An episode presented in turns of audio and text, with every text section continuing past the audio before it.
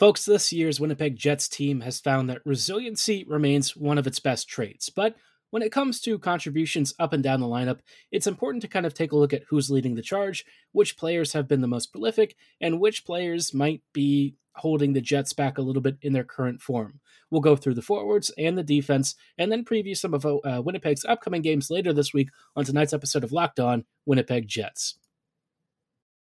Or Locked On the Hockey Jets, your daily podcast on the Winnipeg Jets. Part of the Locked On Podcast Network. Your team every day.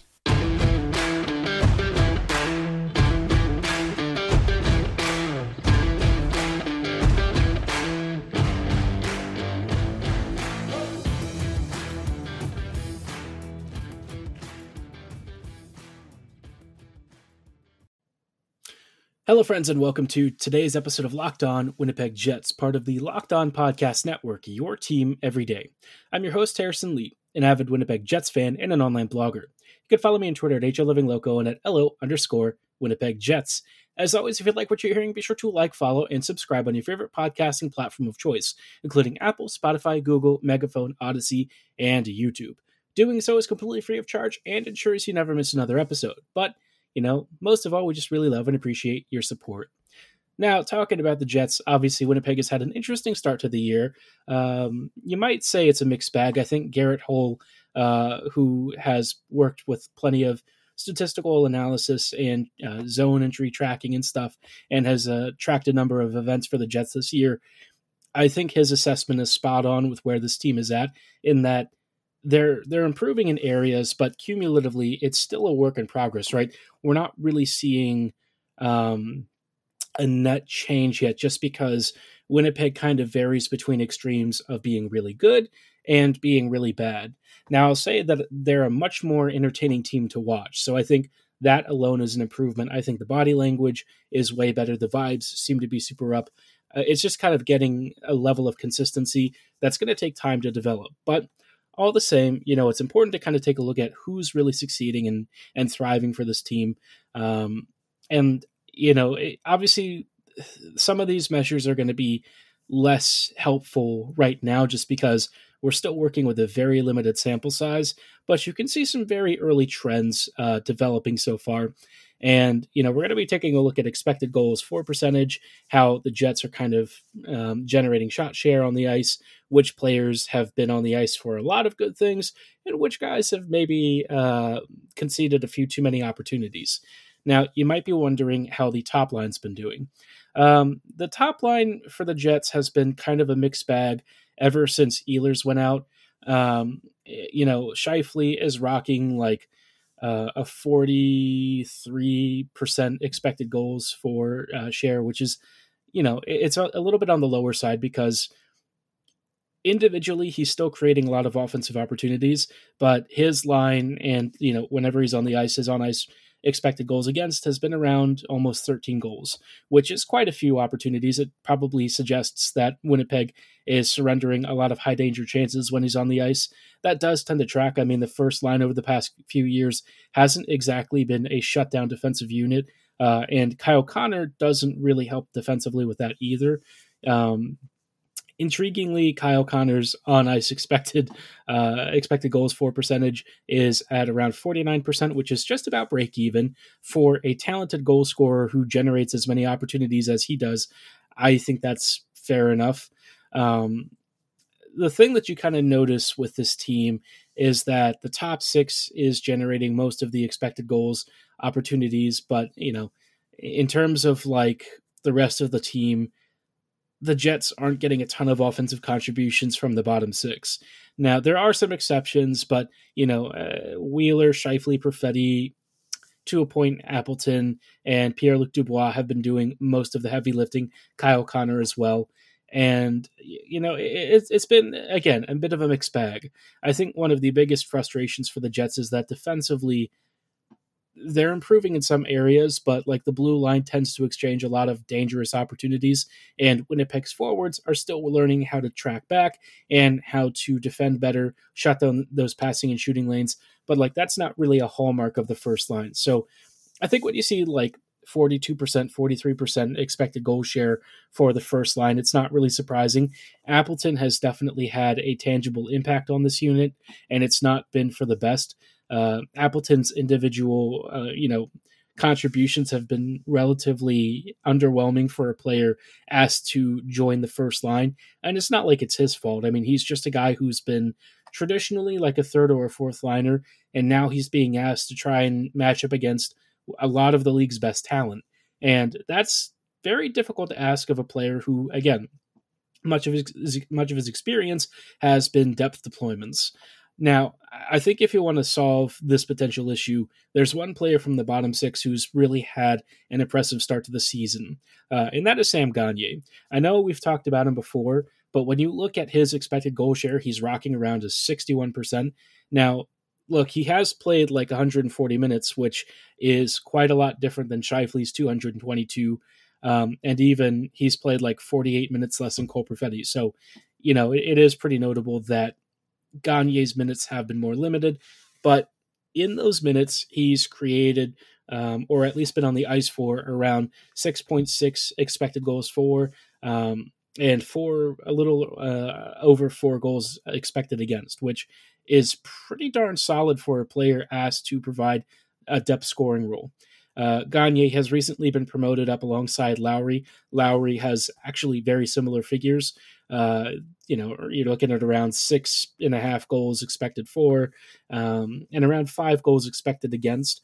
Which you know, for the Jets, when you're looking at all of these accumulations of opportunities and and uh, expected goals generated uh, with these players on the ice, if you're over 50% and you're kind of punishing your minutes pretty well, that's great. I think the one thing with Lowry is that his individual shot contributions tend to be limited. But the thing with him, though, is that when he's on the ice, he brings like a really bulldozing forechecking presence. And so his line with Gagne and more recently Axel Jonsson Fjallby tends to dictate um, the slot opportunities, kind of drive offense uh, around the net. And that's why I think those those line members tend to have really good expected goal contributions. Now, you're also kind of seeing relatively low expected goals against, which is pretty good because it means that defensively they have tried to limit um, opportunities going up the ice. And in general, the third line, I think by you know maintaining possession further up the ice and also being effective uh, on the track back and, and really being physical inside, inside the defensive zone, the Jets have a, a really working, functional, solid you know two way third line. I think the challenge is kind of squeezing out actual offense out of this unit. None of these players, except for Gagne, are natural scorers, uh, and so when you look at their box stats, it's a little bit underwhelming. Uh, Lowry has, you know, recorded some shorthanded opportunities. Uh, Jonsson Fjallby scored his first goal recently, but Gagne has been the one amongst all of them who has most consistently been contributing on the power play and at even strength in terms of box scoring. So there's a lot to work with here in terms of um, quality depth lines that can be defensively resolute. But when you're looking at the rest of the team, you know, a lot of the forwards in terms of um, expected goals for generation haven't been doing a ton. Dubois has had a solid start to the season, but defensively his line hasn't been great with Wheeler and Perfetti.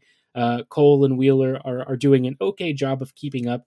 Um, you can kind of see Perfetti doing a lot of the defensive work on that line, but again, because of the dangerous chances that their lines have been conceding when they're being paired mostly with Morrissey and Pionk together, it it's kind of a recipe for rough shifts. And defensively, um, the top six has kind of suffered because you know if you're playing with Morrissey and Pionk, uh, that pairing tends to be very high event.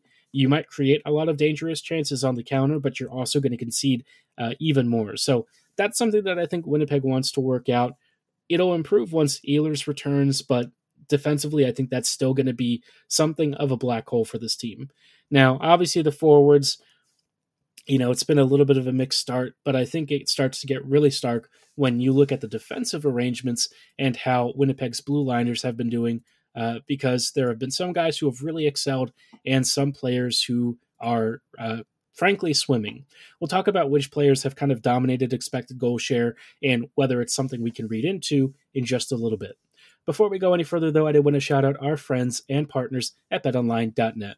BetOnline is your number one source for all of your sports betting info, stats, news, analysis, and more. You can get the latest odds and trends for every professional and amateur league out there. They've got everything from football to basketball, soccer, ice hockey, esports. If you're into auto racing, you know, F1 season is wrapping up. So obviously, a lot of folks have really been tuning in. Um, there's also, of course, NASCAR, IndyCar, GT, whatever you're into, Triple Crown horse racing if you like that stuff. Um, but if you want to change your pace and you want something that's not sports, they've also got uh, Vegas casino games. And, you know, if you're looking for stuff that's not just betting as well, they've also got things like sports podcasts, news articles, and all of the analysis you can handle. It's also, again, you know, the fastest and easiest way to jump in and get online betting into your repertoire. So if you're ready to get started, head on over to betonline.net to register for a free account right now because betonline is where the game starts.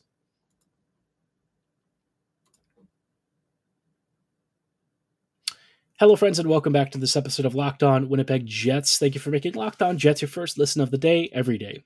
We're taking a look at some of the uh, current expected goal leaders and players who are maybe not leading in the right categories for expected goals, especially those who might be surrendering a lot of opportunities, trying to figure out which players have been on the ice for the most positive contributions and which guys have maybe struggled. Uh, obviously, we just talked about Scheifele having a, a pretty negative looking expected goal share partly because offensively he's still elite at creating stuff and he's been one of our clear play drivers this year but when it comes to defensive coverages and also being on the ice at the same time as guys like Morrissey and Pionk, uh, you've kind of kind of noticed that the dangerous chances against have started to stack up. But we've already kind of gone through some of the main forward contributors. In just a moment, we're going to take a look at you know some of the key D on this team and how they have been doing this season. Before we go any further, though, I do want to make you uh, make you aware of another podcast that I think you should make your second listen of the day, and that is Locked On Sports Today. From the games that matter the most to the biggest stories in sports, Locked On Sports Today helps you go beyond the scoreboard and behind the scenes with our local experts who provide the analysis that only Locked On can give you. You can subscribe to Locked On Sports Today on all of your favorite podcasting platforms, and as always, it is free, so do so right now because, as always, we really love and appreciate your support. Now, checking in at Winnipeg's defense, obviously, again, same uh, caution when talking about expected goal differentials this early into the season.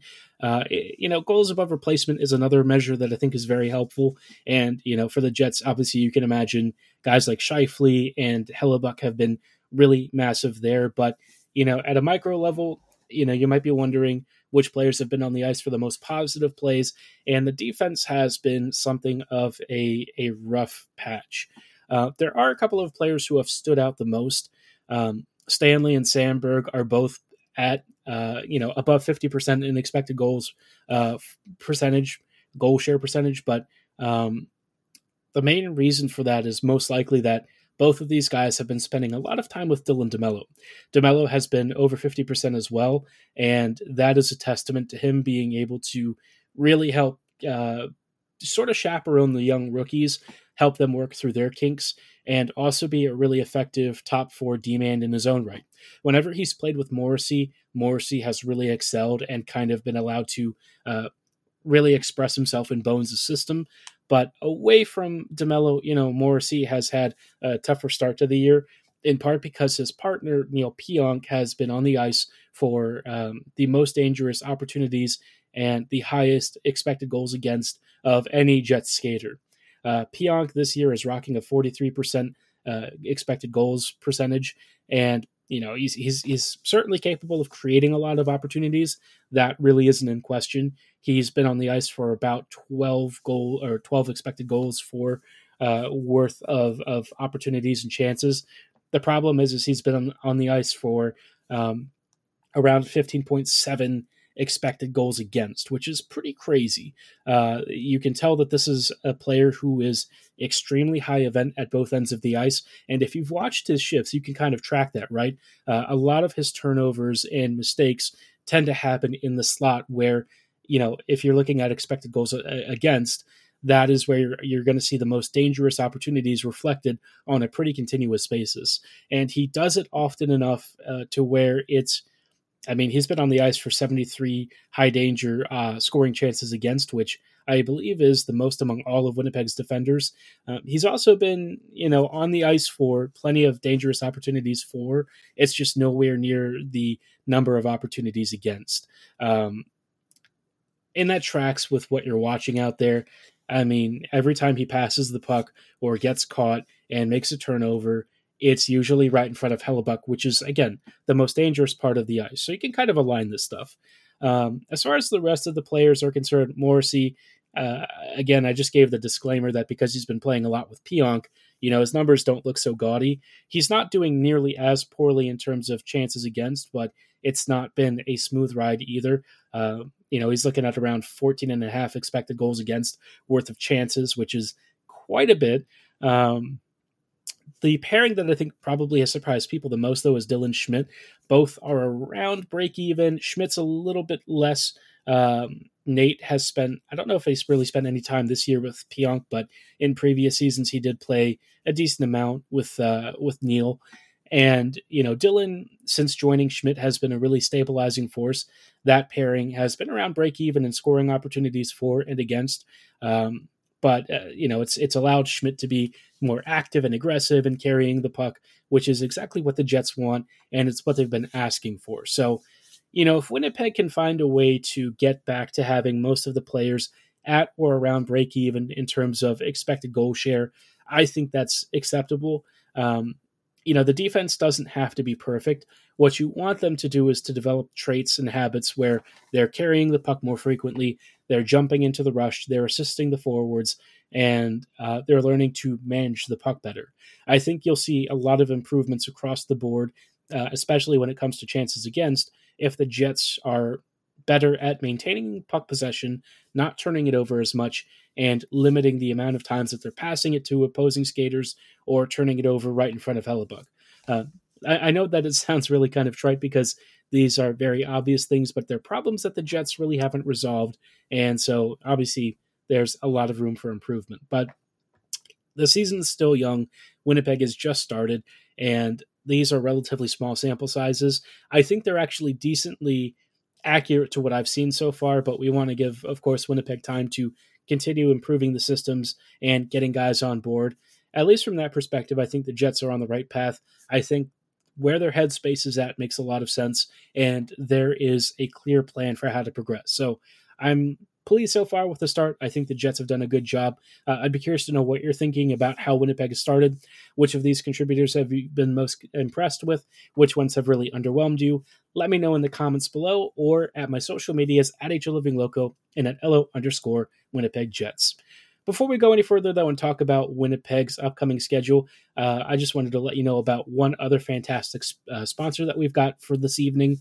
Um, today's episode is also brought to you by SimpliSafe. If you've thought about securing your home with home security, but you've been putting it off, you'll want to listen up. Right now, Locked On Jets listeners can order the number one rated SimpliSafe home security system for 50% off. This is their biggest offer of the year, and you won't want to miss it. You might be wondering why I'm recommending it to you. I have, uh, you know, obviously seen quite a few home security systems out there. Um, I've used ones like ADT and stuff previously, and you know, a lot of them have some pretty good features, but none of them have some of the great features like SimpliSafe's advanced technology, their mobile app support, and their 24 7 monitoring agents who are plugged into your system and can help get first responders on the scene in the case of an emergency. The Simply Safe app allows you to view crystal clear HD security cam footage, whether you're at home or away. They also have a great setup of uh, high tech sensors, and they also use fast tech, uh, fast protect technology, which allows them to identify evidence uh, of threat and then decide which of those threats are legitimate and which ones require response from police, from firefighters, whatever first responder they want to have on the scene. They've got all of the tech they need to help protect your home and more, make sure that they're bringing the right folks around. And best of all, those 24 7 professional monitoring service agents cost you less than a dollar a day to maintain their excellent level of security. That's less than half the price of ADT's traditional, uh, professionally installed system. Right now is your chance to save big on the only security system I recommend. Get 50% off any new SimpliSafe system at simplisafe.com slash locked on NHL today. Again, this is their biggest discount of the year, so don't wait. That's simplisafe.com slash locked on NHL. There's no safe like SimpliSafe.